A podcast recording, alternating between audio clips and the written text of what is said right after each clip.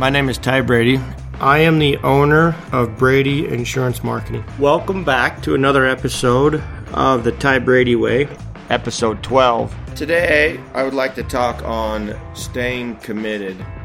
Uh, a little bit about that. I, I, this may go back into some previous episodes I've talked about, but how I got in the industry and kind of compare where I'm at versus maybe some of my colleagues or maybe some people I've met over the years where they're at versus where I'm at. Not not to boast or uplift myself, but just kind of give you a perspective on why I talk about staying committed. There may be a time when staying committed, you may want to hit the eject button, but oftentimes I think people hit the eject button way too soon and then they're always just running on a track, never gaining momentum, or maybe they fall off the track and they get back on the track and gain some more momentum. But I think anything in life that goal in mind, and we've talked about focus, with that focus and commitment will drive you to the finish line. This is 10 and a half years of me being in the industry.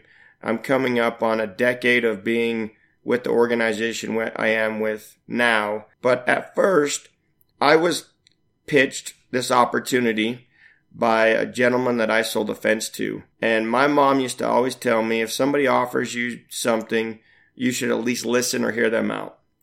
I remember the day I came home and I talked to my wife and I said, Hey, this guy wants me to get in the senior market and insurance.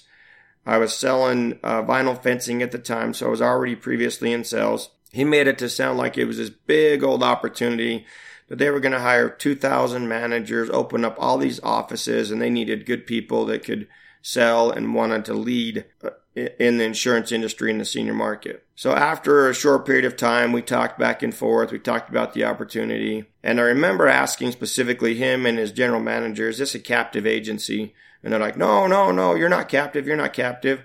I talked to my brothers in the insurance industry and he says, no, you don't want to be captive. Otherwise there's this, this and this and pros and cons. Well, at the time I had blinders. I went into this as a captive agency and I didn't know it. About eight months in, I realized I was captive when I started asking, can I sell this product? They're like, oh, no, no, we don't have that contract yet, but we'll get it. And then I shortly realized that I was captive and had a decision to make because I wanted to stay committed to the senior market and insurance, but I didn't want to stay committed to that organization because I was captive and they were taking all my, they own my book.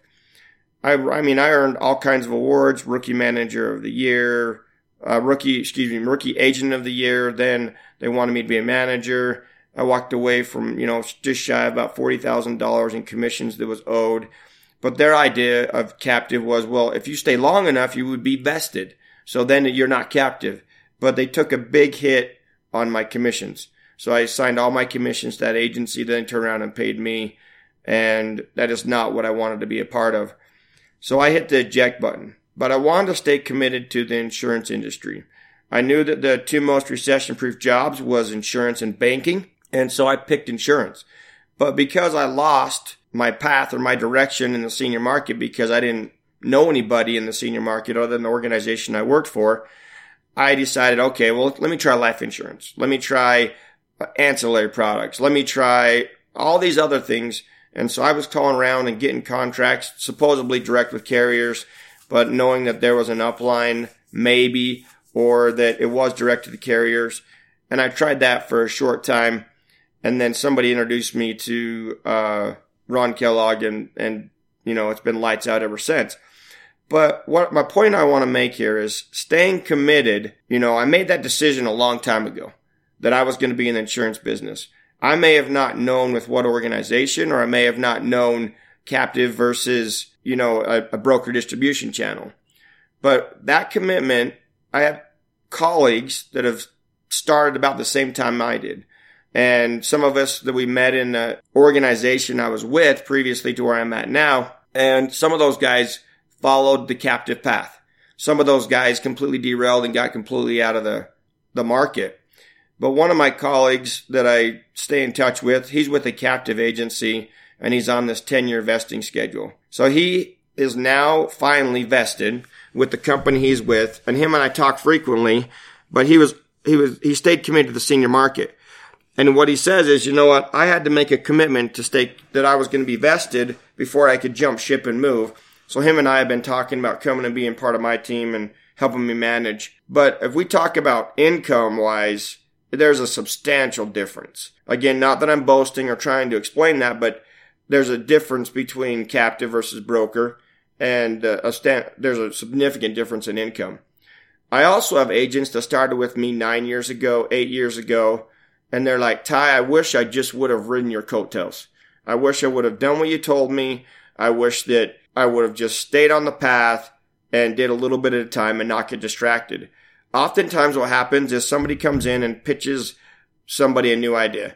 Oh, you should get in this industry or you should come over here and sell this or you should do this or you should do this. Whatever it is, those, those things are always going to be thrown at us.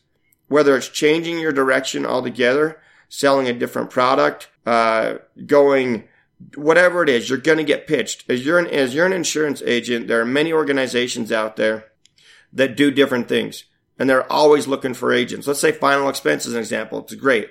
A lot of agents come from final expense to Medicare. Agents come from Medicare to final expense. But stay committed to what you believe in your heart and soul. Because if you do that, you're never going to work.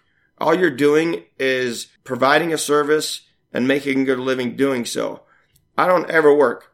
And I mean, I don't work. It's because I don't consider this a job. It's something that I'm very passionate about.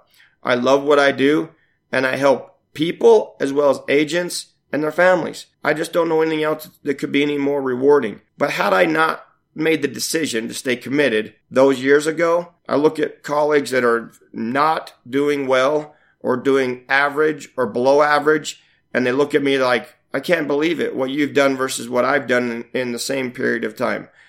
Along those lines of commitment, is I think it's important to do a little bit of self reflection. You got to look at yourself in the mirror and say, are you the person that you want to be today? If not, change. Make the commitment to change. Make the commitment to do better. You know, this could go for a relationship. If you're in a relationship, I think oftentimes people hit the eject button way too soon. But you're going to have hard times. You're going to have difficulties. I mean, you're not getting everybody's, you know, you got all these social media platforms that usually only post people's highlight reels. You don't hear about the demons they have in their mind or brain or they're facing at home or the debt they have or the tragedy they had in their life. Or maybe you do, but you don't know the demons people face every day when they get out of bed. But make a commitment to change if that's the case. Look yourself in the mirror and say, I will do better today than I did yesterday. Your thoughts leads to actions. So if I get up and say today's going to be a terrible day, how do you think my day is going to go? Probably terrible, right? If I get up and say today's another day, I have a chance to restart each and every morning to make a new commitment to myself, to others, that I'm going to do better than I was. And every day you do that, you will be better off. Get the negative thoughts, the negative vibes. Negativity is terrible. Reset. Don't say I'll reset tomorrow. Don't go to bed and say I'll, I'll fix it tomorrow. Right now. Do it now. You know, I've had the pleasure of coaching these kids in football, seven, eight year olds, and they have a bad play. It is difficult to get them to reset. I mean, if I can't get them to reset, the outcome of the game could change dramatically because if the other team scores a touchdown or they get tackled in the backfield, I have to get them to reset quickly and fast. But they have to have the commitment that they're going to do it with me and I'm going to help them. They have to have that focus. They have to have that commitment, that desire and passion. And if they have the end in mind of that commitment, what's the commitment? They want to play as a team, win as a team, have fun as a team. Most importantly, have fun as a team. They will strive to do better. My little guy, I was bringing him home from uh, football practice last night, and he, he just bust out into tears. And he did that, and I'm like, what's wrong? He's like, we didn't get to play football. I said, what do you mean? He's like, Dad, we had to run, we had to do burpees, because nobody wanted to listen and nobody wanted to play football. And I said, I understand. But you know, life does that. Life isn't always what we want to do when we want to do it. So he was a little discouraged. I said, well, you have to make a commitment that you're going to help elevate your team. You have to make a commitment that you want to do better. You're going to have to make a commitment that you're going to run the plays and do your job and help others do the same. Because what we were doing as coaches, it wasn't working. Somebody was going to get hurt. Somebody was not, it was not going well. and we had to call the game. And I'd rather do that than somebody get hurt. And I said, I hope you understand that. And he says, but I wanted to play. I said, I know, but not everybody else did. And football's a team sport. I said, you could do your job to your very best of your ability. And if everyone else isn't doing their job, somebody's going to get hurt because you need blockers. You need a runner. You need a quarterback. You can't do it on your own. And sometimes in life, you need those people to lift you up. Those other people that are committed with you, they need to lift you up and help you fit to get to the finish line. They have to help you win. But most of the time, make the commitment to be that person that's going to lift everybody else up. It'll lift your spirits. It'll help you stay committed. It'll help you stay laser focused. It'll help you achieve what you want to achieve.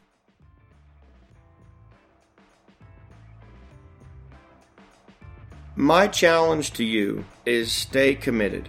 I'm just going to say this. There may be a time that you need to hit the eject button. So if you have a dream, a desire, a passion, a will to do something, don't give up. Keep doing what you're doing. It's little bites at a time. You know, you hear the saying, How do you eat an elephant? One bite at a time.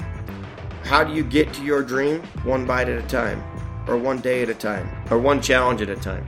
You can do it. Do you have the mental strength? Do you have the mental capacity, the will? Do you have the aptitude in your mind and in your heart and in your soul? That's what you need. That will drive you to the finish line.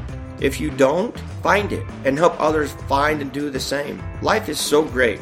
We have an opportunity to do such great things, but staying committed goes along with staying being focused. When you have the focus, the commitment, and then the self reflection, that's a winning combination for you to succeed in anything in life, at work, at home, in a relationship, you name it. You can do it, and thanks for tuning in. You can find the Ty Brady Way on Facebook, Twitter, and Instagram. To contact us, please email the Ty Brady Way at gmail.com. The Ty Brady Way was edited and produced by Marlo Belmano. The theme music is an excerpt from Hot Chicken of the Woods by Isaac Joel.